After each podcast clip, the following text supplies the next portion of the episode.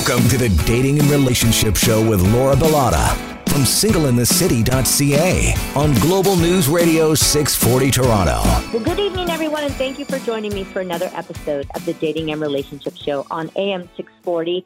I'm your host, Laura Bilotta, matchmaker and founder of SingleInTheCity.ca. Before you date, it's important to get over past hurt and work on yourself for the best success. Well, how do you do that?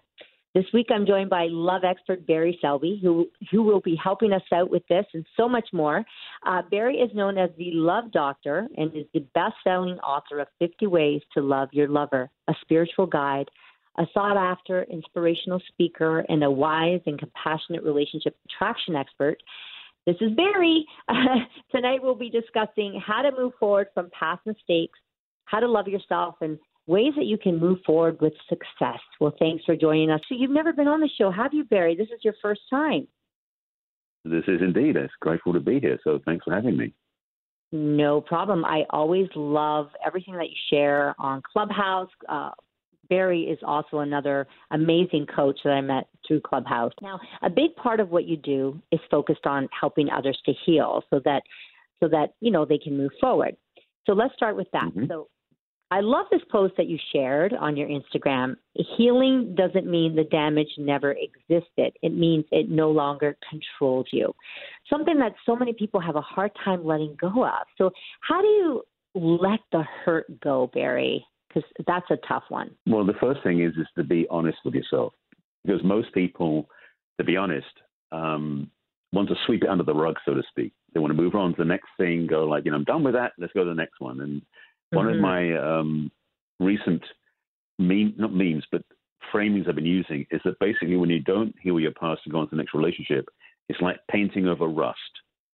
I mean, I'm a car guy, so I think about this stuff. When you paint over rust, it looks good for a little while, but eventually the rust breaks through the paint again, because that's what happens. Yeah. So you've got to take the rust off.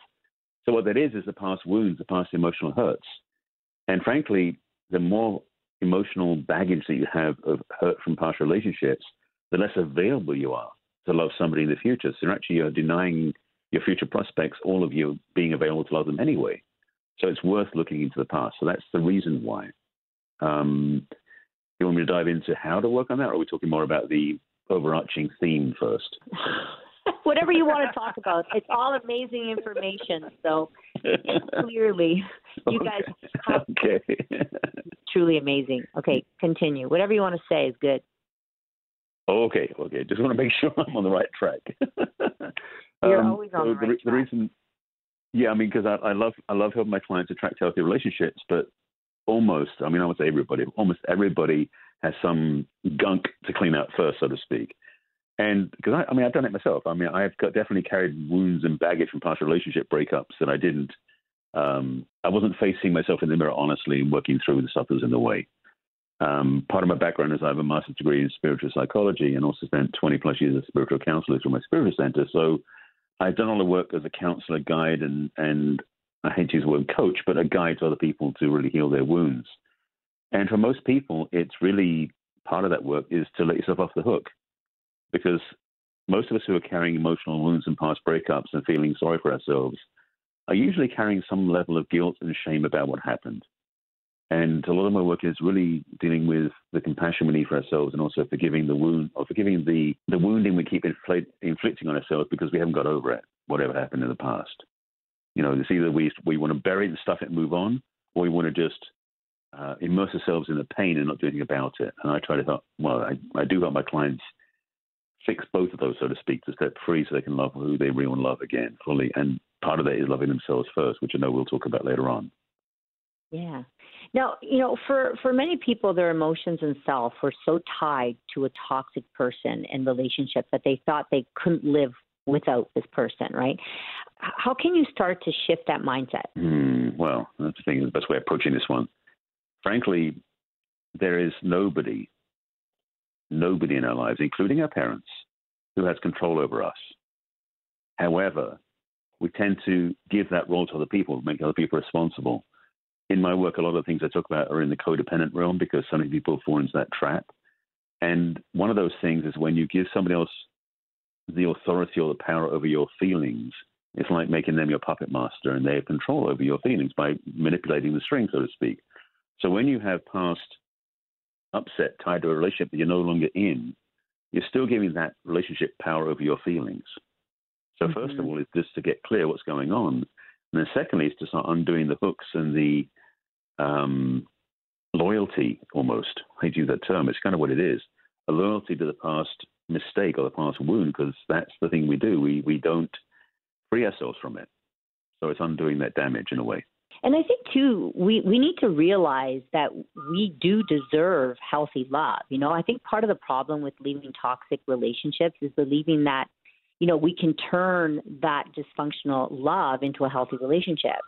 You know, and if we don't believe that we are deserving of a caring and thoughtful and attentive partner, we're often going to attract partners who don't believe it either, right? So we have to start loving ourselves first, you know, all of our flaws. Like we really do have to come to a place of appreciation for who we are and what we have.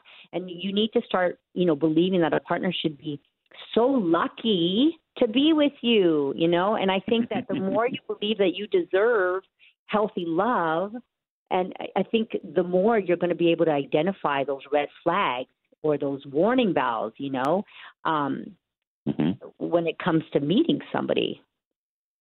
Absolutely. And yes, that's the other part, is that we have this wiring or this belief inside that when that person shows up and loves us, then we'll feel whole, which is an absolute error in approach because, yes, as you said, loving ourselves really is the key. It's the secret sauce in a way. Even though we've had, I mean, the last few years it's become kind of obvious. People say, well, love yourself, you'll be fine. It's like, it's almost a throwaway line. But the reality is the inner work to honor, respect, appreciate, have compassion for, heal, forgive, care for ourselves is real work. It's not just the simple, oh, I love myself, I'm fine. It's really the commitment to ourselves to really honor ourselves, because the other part is when you do that, your actual dating standards will increase because you won't settle as much as you did in the past. So it's vital work. Work for me, Barry. Now, one of the most painful things that comes with ending a toxic relationship, I think, is the lack of closure, you know? I think a lot of us look for that closure or that apology for the pain that it may have caused us. And a lot of times this closure is never going to come, right? It never comes. So we have to realize that we can't control anyone but ourselves, you know, no matter how much we may want them to. We have to find that closure in ourselves. So, you know, do you have any other tips in this area where, you know, maybe people are waiting for closure? Because I think that's what holds people from moving on sometimes. Like, I never got closure. I just didn't get closure. Like, I need that closure to move on. So what do you have to say to those people? As I mentioned earlier about the puppet master syndrome, so to speak, that is what this is about in a way, because when you're waiting for somebody else to do something for you so you can be free, or you need to have some communication with them or something to be okay with to move on, that's that puppet master idea where you're giving them strings to control how you feel. The reality is that it might happen. It is possible. I mean, there's a slim chance. However, praying for that to happen is really a waste of your own energy. Back to the self-love piece. When we are willing to make peace with ourselves and have, in a sense, a completion within ourselves about that past relationship, it's not out of just like playing it down and ignoring it. It's more about being at home inside yourself, because that other person may do whatever they do. They may have already moved on without even thinking about it. But you're still stuck in the space of not being complete. That's all inside of you. So you have the good news about that is you have dominion over that. You have choice, and you can choose with the right support or the right tools, navigate through how to let go of the past, make peace with it, and to move forward. The biggest thing that I think we don't do is learn from our mistakes.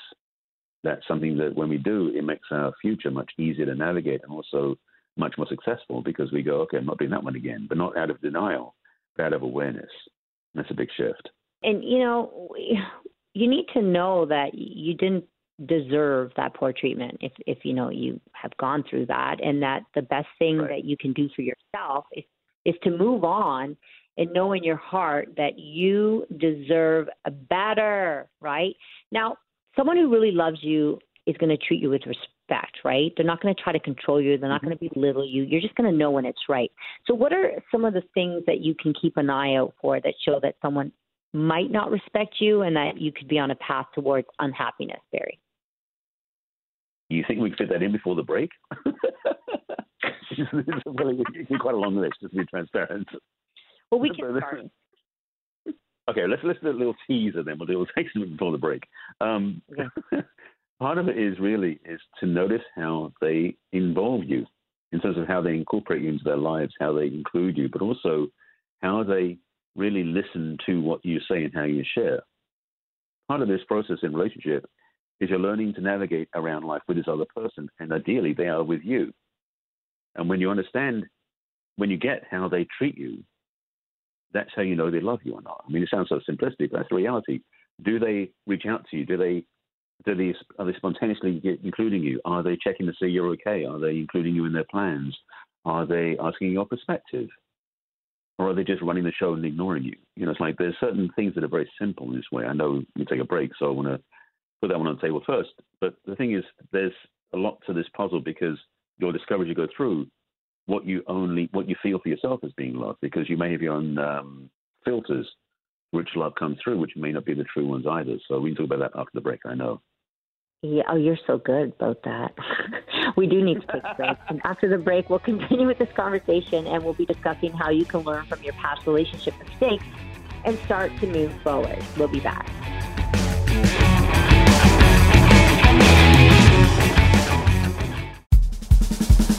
Now back to the Dating and Relationship Show with Laura Bilotta from SingleInTheCity.ca on Global News Radio 640 Toronto. You're listening to the Dating and Relationship Show on AM 640. I'm Laura Bilotta, joined by my guest Barry Selby.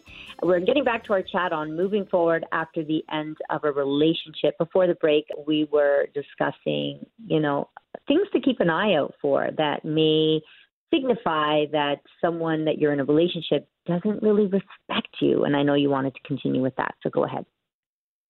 Well, this is a bigger piece of the puzzle I wanted to drop, and I need to give it space, so to speak. But this is the thing I've learned for myself, is that for most of us, we have this, I call it the pattern of serial relationships, where basically we date somebody and we tend to find ourselves in a familiar territory, even though it's a new person, the same old patterns keep showing up.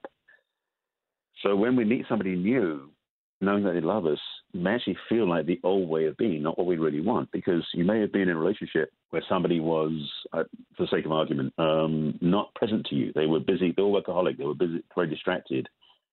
And then you break up with that person, meet somebody else, and the same sort of thing keeps showing up, and you're wondering why.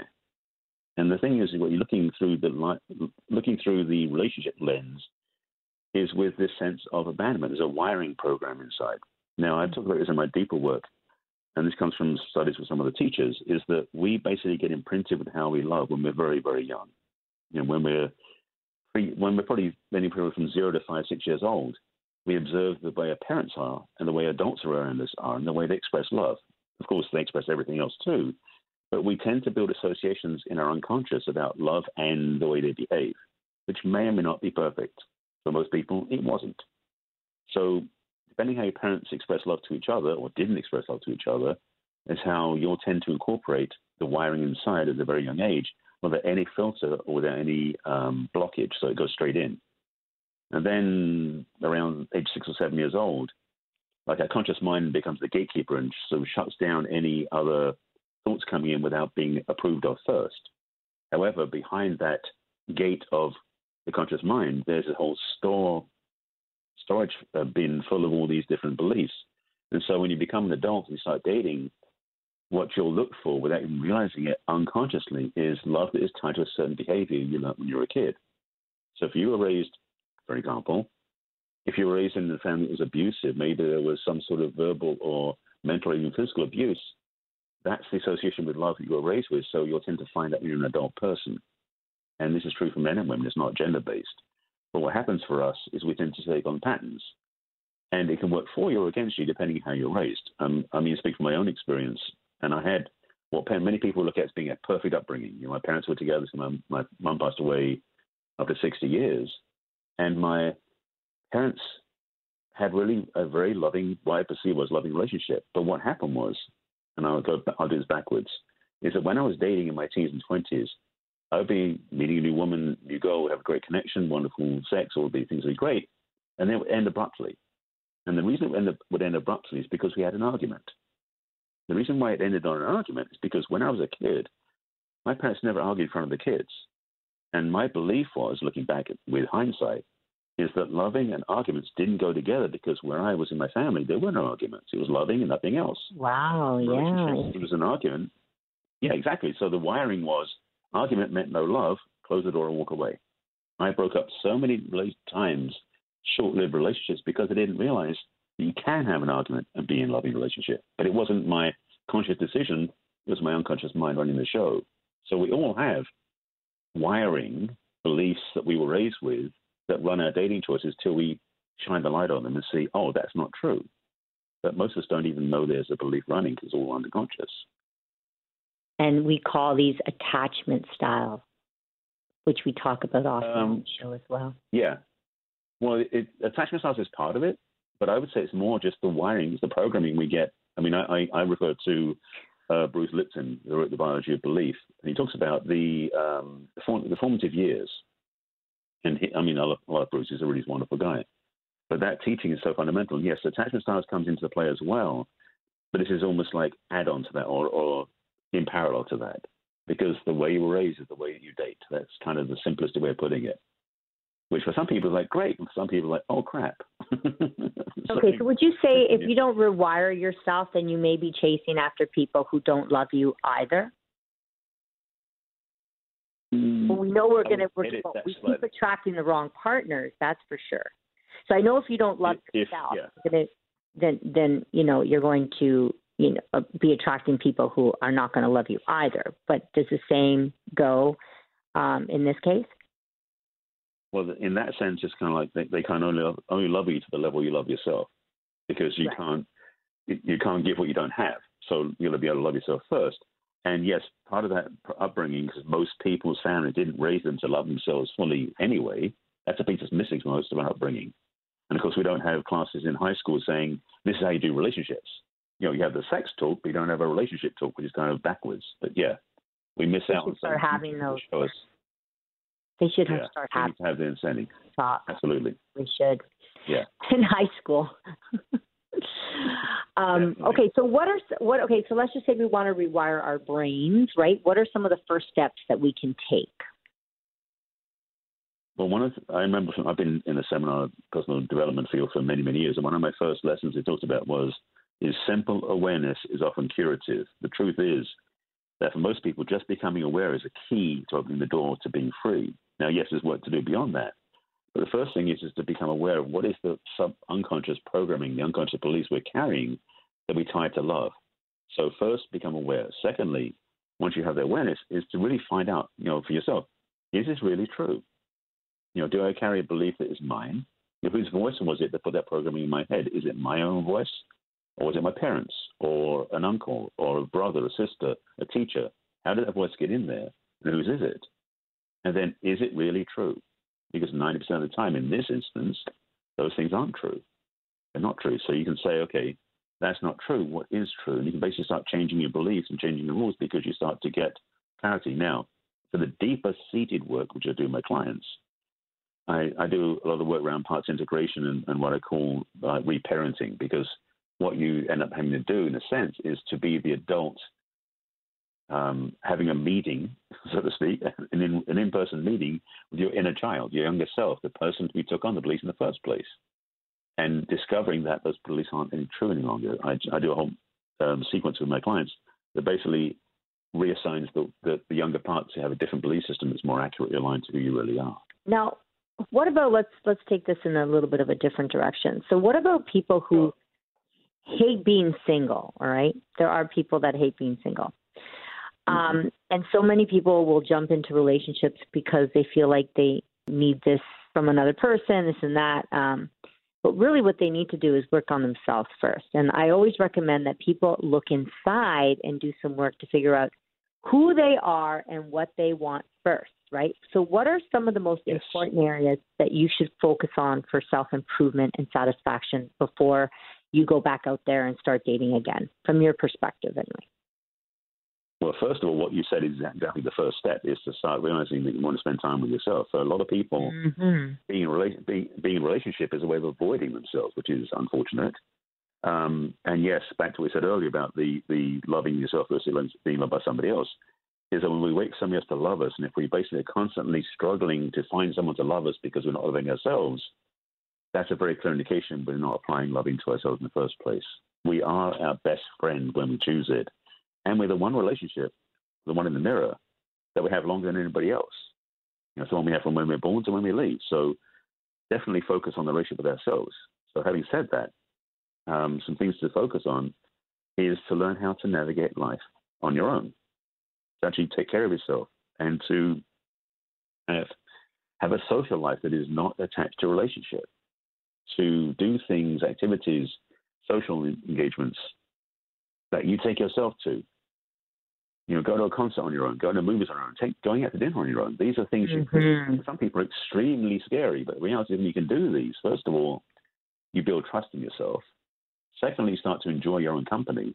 And thirdly, you actually become more attractive to future relationships. So it's a very much a win-win, so to speak. And also, if I can add, is becoming more self-aware too, right? It's how do you being aware of how your actions, maybe they affect other people. You know, what are some things that you may need to work on yourself outside of a relationship? You know, what kind of a person are you when you're on your own? What kind of a partner are you in a relationship? I think these kind of questions are important to ask before you enter something serious with someone else, because knowing yourself first, right, inside and out, like really knowing yourself is going to really, it will help you build a better future and foundation with your partner. And Absolutely. It's not just about getting to know that person. It's also about getting to know yourself too. And all that should happen prior to even going back out there, right? My recommendation, yes, absolutely. Yeah. So in addition to healing your relationship with yourself, which is really important, you also have to heal your relationship with love so that you can form healthier relationships. So what advice do you have for someone who's had negative experiences with love that have deterred them from trying again? Boy. This is common. This is a common one. Yeah. And what I would say simply is that the truth is it wasn't love that has harmed you.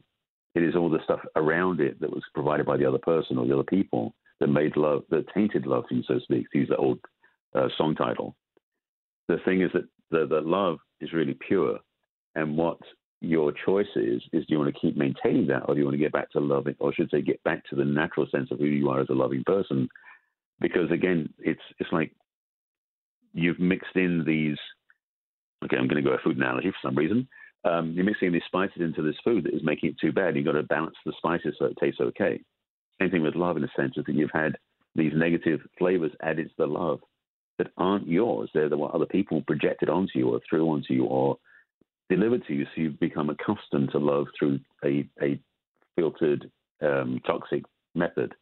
And so the work really is to come back to loving yourself. And yes, put yourself first, to really put your loving as a priority, because again, you are the best relationship you ever can have, is the one with yourself. And any relationship you want to be in, for most people, you don't want to keep repeating the same old stuff again.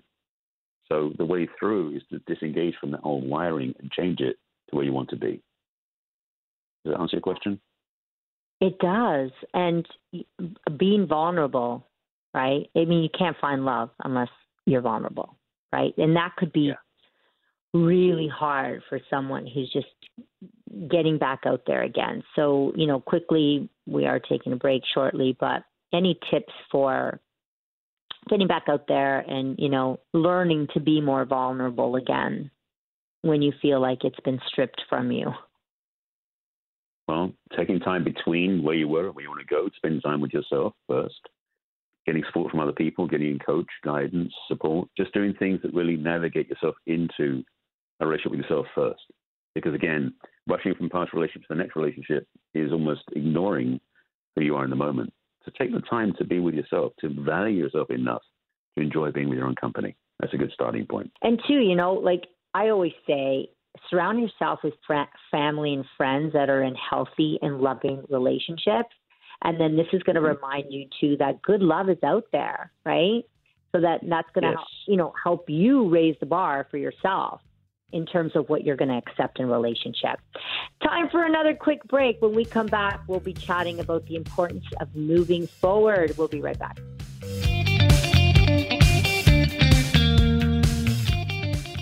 Now back to the Dating and Relationship Show with Laura Bilotta from SingleInTheCity.ca on Global News Radio 640 Toronto. It's Sunday night. You're tuned into the Dating and Relationship Show on AM 640.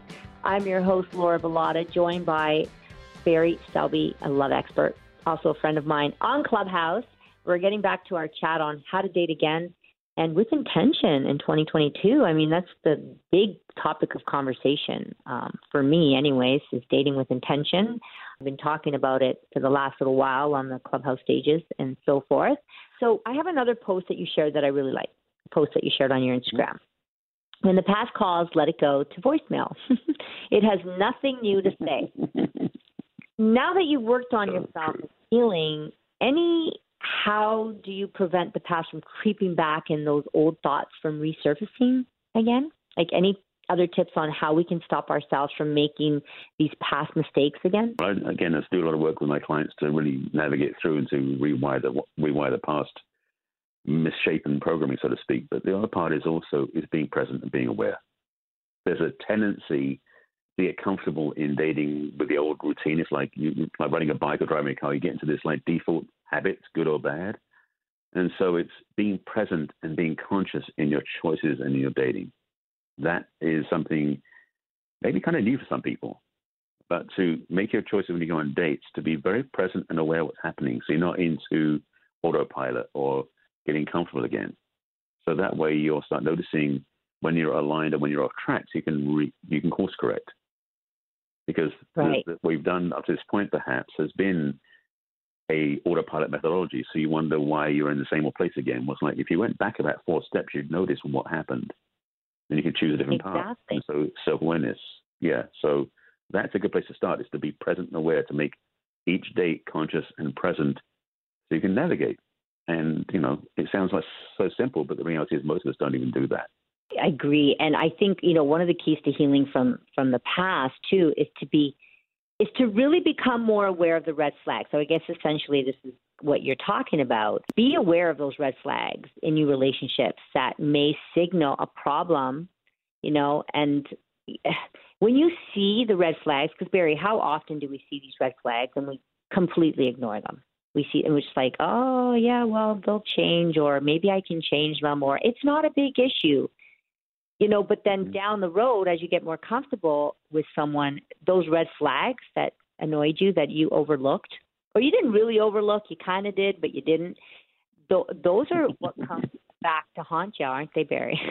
Come back to those haunt you. They don't go away. The red flags are visible when you make the list. They become invisible when you're dating. Because what people do is they get curious, like, this, I don't want this, I don't want this, I don't want this. And you go, yeah, but they're nice. I could put up with that. I could put up with this. It's like, no, but we do that. No. We sell ourselves short, and we tend to minimize the red flags, which is a mistake and an error. It's like we know this, but we go, yeah, but it's going to be okay. This mindset, it just cracks me up because I've done it myself. I know that I've said yes to things that I know would not have been wise if I was really staying true to myself. So be honest with yourself. Step free, and again, be present to what you're choosing. And make better choices, because it really comes down to you get to choose what you want. Are you letting yourself be overridden by those unconscious wires, programming rather, or are you making choices that are conscious, they're intentional, to look for the green flags, not the red flags? And now, okay, so you said that a true relationship is when you can tell each other everything. So no secrets, no lies. Do you think there's such thing, though, as a relationship where there are no, like, little white lies? I'm just curious.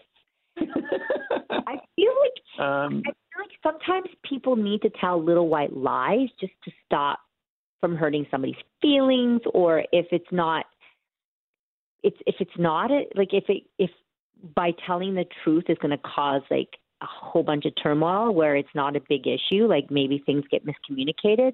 I see how people may tell little white lies, but I get it, especially when someone gets caught in a little white lie in the beginning of the relationship. It's like, oh, red flags go up. Okay, does that mean, you know, you're going to lie throughout the relationship? So what do you think? I think honesty is the best policy, to be blunt. I agree with you, but I just don't know if it's always possible. But well, the thing about it is, and I would say it this way, and of course, every situation and circumstance is different, so please don't take what I'm saying as the rule for everything. However, right. When you are in a situation where you feel uncomfortable telling the truth, rather than lying, it's okay to be silent, ultimately. And you know, so that's the thing. You know they're lying. Well, I'm saying from the point of view is that, you know, part of you might want to cover up something, but if you just don't say anything, it might not be noticed. It's the fact that you notice it doesn't mean they will either. But the reason I'm saying this is because it's better to, you know, be careful. I don't want to make excuses for people, but it's better to be easier to explain further on down the road than to make a falsehood you have to correct later on. So at least know that what you're saying is as honest as you can be. And you can even say things like, I can't tell you exactly what's going on right now, and we talk in a week about this or something else. I mean, there's a way to navigating to be honest throughout without necessarily being blatantly the truth every single moment. You know, it's being honest and also being present to what's going on. Okay, so don't lie. I mean, don't lie. No, don't lie. All right. So if you've ever had issues with vulnerability before in a relationship, then how can you be upfront with your partner and start to trust them again? Well, that was the key word right there, trust. Vulnerability is only safe when there's trust built. So it does require building trust, and oftentimes trust comes from the simplicity of just, well, as I said earlier about being truthful, but also is keeping your word. Part of, I think, vulnerability comes from the place of having a safe container. And a safe container is a container built on trust, and trust for me, one of the simplest ways of building it is keeping agreements. I have a whole my teaching on agreements, I learned this one many, many years ago, that we have a bad habit of not keeping our word. We'll say something, do something else, and that breaks trust. So I can be vulnerable with somebody you can't trust. So having agreements that work is vital. And very quickly, because I know we've only got a short time before the break, is that with agreements, I recommend that you write them down so you can remember them. You say you keep your agreements and don't break them, but also means make less agreements. Because one of the challenges, we say yes to things too often and we don't keep our agreements and we break our word. That also, by the way, is a self-esteem tool too. So it adds to our own self-esteem to say that. So agreements is a part of that. So you build trust, and when you build trust, you can have more vulnerability. That's a shortcut. I love it. Okay, let's take a quick break. When we come back, we'll be chatting about how you can start looking for Mr. or Mrs. Right this time around. We'll be back.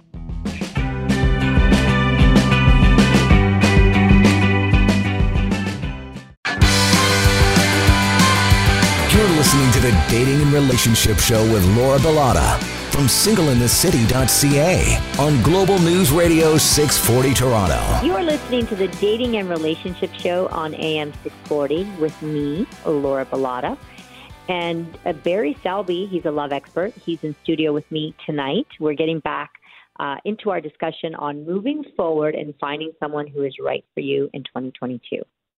Barry, you've talked about how important it is to listen and see someone fully, so that you can trust your intuition, though we don't always have an easy time doing so.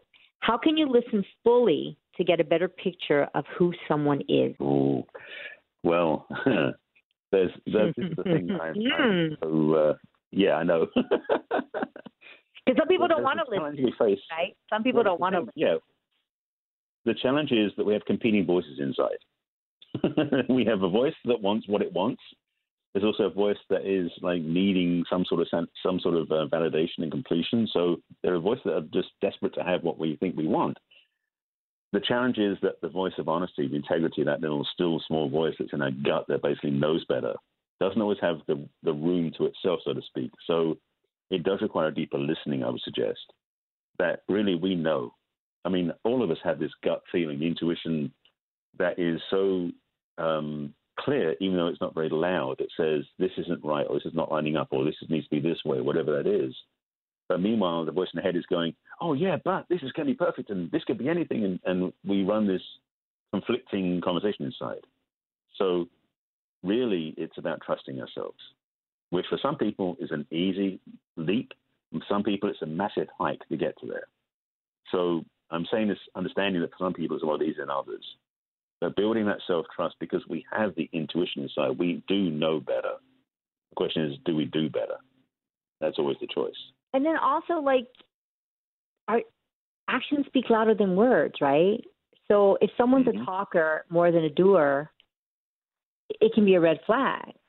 And if you want to date someone with more integrity and one who follows through on their plans, then maybe you should take a look at that, right? Do they follow through on their plans? Or are they just speaking? And are they just speaking all the time? And if this is a reoccurring theme, then you may have your answer. Yeah. I mean, when you go on a date with them, how do they treat the wait staff? You know, how do they treat other people? How do they share with you? How do they, you know, how they stay present? There are so many signs, giveaways, clues that they're giving you without even talking to you, if you just notice them. So be a detective, that may be too predatory in that sense, but be a witness. Notice what's happening. And so the biggest part is separating also the fantasy, what's possible, from the reality, what's happening. Because for many of us, and I've done it myself, we romanticize the possibilities, and then when the reality shows up, we tend to paint it with that brush, and it's not accurate. So being witness to what's really happening can give you so many clues. And one of my favorites, again, is that when you go out somewhere, watch how they treat other people, because that's a giveaway. Because if they treat you one way but treat other people a different way, there's a discord there. Okay, Barry, so now someone's done the work, they're feeling better about themselves, and they want to start dating again. They're like, okay, I'm ready, or they think they're ready. So what should they be focusing on prior to getting back out there? Well, the temptation people have, because we have such availability with dating apps and sites and social media and everything else to find somebody, oftentimes we don't really get clear about what we're looking for. And we mentioned earlier about the red flag piece and that sort of thing about you don't want. Because some people get so caught up in the, I don't want this, I don't want that, it's almost like they're reversing the car into the next relationship. You know, it's like dating through the rearview mirror, which I don't recommend. But what I do want to focus on, I mentioned briefly the green flags, is really get clear about what you do want to have in a relationship. For many of us, we don't even know what we're looking for till we're out in the dating apps and go, does this fit? This doesn't fit. They may be. We're not sure. If you really get clear about what you want, okay, you want a monogamy. You want someone who doesn't smoke. You want someone who's loyal, someone who's, I don't know, vegetarian if that's your preference, or they travel a lot and I want to travel with them. Things like that, that you get clear about what you want to have in your relationship, can start to really present to you what feels right for you to have. And when you then meet somebody in the dating apps, you can look for those things in the dating profile. When you talk to them, you can start getting clear if that person matches what you really want versus are you fixing what you're looking for to the person you're meeting. You know, a lot of us do it backwards. We meet somebody and then try to fit our dating profile around that person. When truly we want to get clear about what we want first and then see if the person matches or doesn't match. That's what dating apps are for, is really to navigate through many, many choices to find what matches for you. Not just the most appealing necessarily, but the one that matches what you really do want, because your values, your needs, wants are valid. And so to get clear about what you want first is a self-honoring choice. So when you're out dating, you don't disown that. I think it's important too, Barry, to figure out what went wrong with your past relationships. You know, like why did they end? You know, maybe it was distance, maybe it was lack of communication, lack of trust, whatever. But I encourage people, you know, to make a list of all the things that went wrong in your prior relationships and to find solutions, right? So that you can avoid making the same mistakes again, so you don't keep repeating that cycle, which is toxic, everybody. It's toxic. You don't want to do that. So that's a little exercise you guys can do at home as well. I agree. Absolutely. Yes. So one of the things is sometimes for some people, because they don't know what they really want, you start with what you didn't like in the past that didn't work for you, and then you flip the script, so to speak. You take what didn't work and you put the positive reframe in to what you do want. So in a way, we're doing is you're taking the red flag and you're reversing it into a green flag. So what you said is true. Yeah, get clear about what didn't work, but then decide what it is that does work instead. And that'll get you where you want to go. Okay, and I want to hear two of your best vetting questions for daters out there looking for love. two of the best questions they can ask. Oh, okay. Just to make it fun, there's a few questions I would suggest, but here's a couple I would play with. One of which is, to ask their prospective dates, if you ruled the world, what would you do and what would you have happen?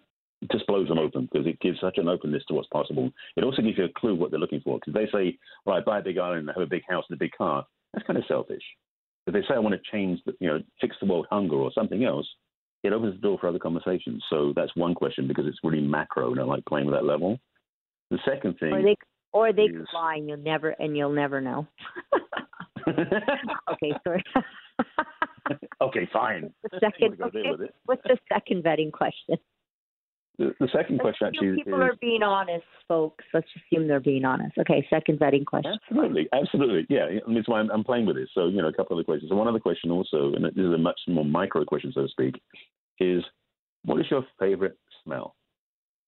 Now, I say that I like this one because it's fun. Because first of all, our sinuses, our smell is our first sense we ever have. And that smell can be so interesting to inquire on, because it could be the smell of their mother when they were babies. It could be the smell of their favorite food. It could be the smell of transmission oil. I don't know. It could be anything. But the thing is, then again, you ask the question, then it leads another question, because the idea of asking key questions like this does ones to ask is the open doors to more questions, because you get to know somebody's personality. Beautiful. Thank you so much, Barry, for such an amazing interview. Thanks for joining us this evening for another episode of the Dating and Relationship Show. I hope that Barry has been able to give you some great insight into how you can heal from past and get ready to move forward this year. So, Barry, we want to keep this conversation going. Where can people get a hold of you if they want to, if they need your help or assistance or learn more about you? Where can they go? So to make it easy for everybody, all my social media except for Instagram is Barry Selby, and my site is BarrySelby.com. So you can check out my site to check out my programs, offerings, and get in touch with me. Instagram is where I post a lot of my provocative memes, which I know you've been enjoying, which is the real Barry Selby, but everywhere else it's just Barry Selby. So YouTube, I have 1,200 videos on there, so you've got my YouTube channel, again, Barry Selby, or on Clubhouse, Facebook, et cetera. So easy to find me. Thank you so much. And guys, you can get a hold of me on my website, singleinthecity.ca, or Instagram, official Laura Bilotta. Thank you so much for tuning in. And if you're looking for a matchmaker or someone to help you find love, it's me. See you next week. Ciao for now.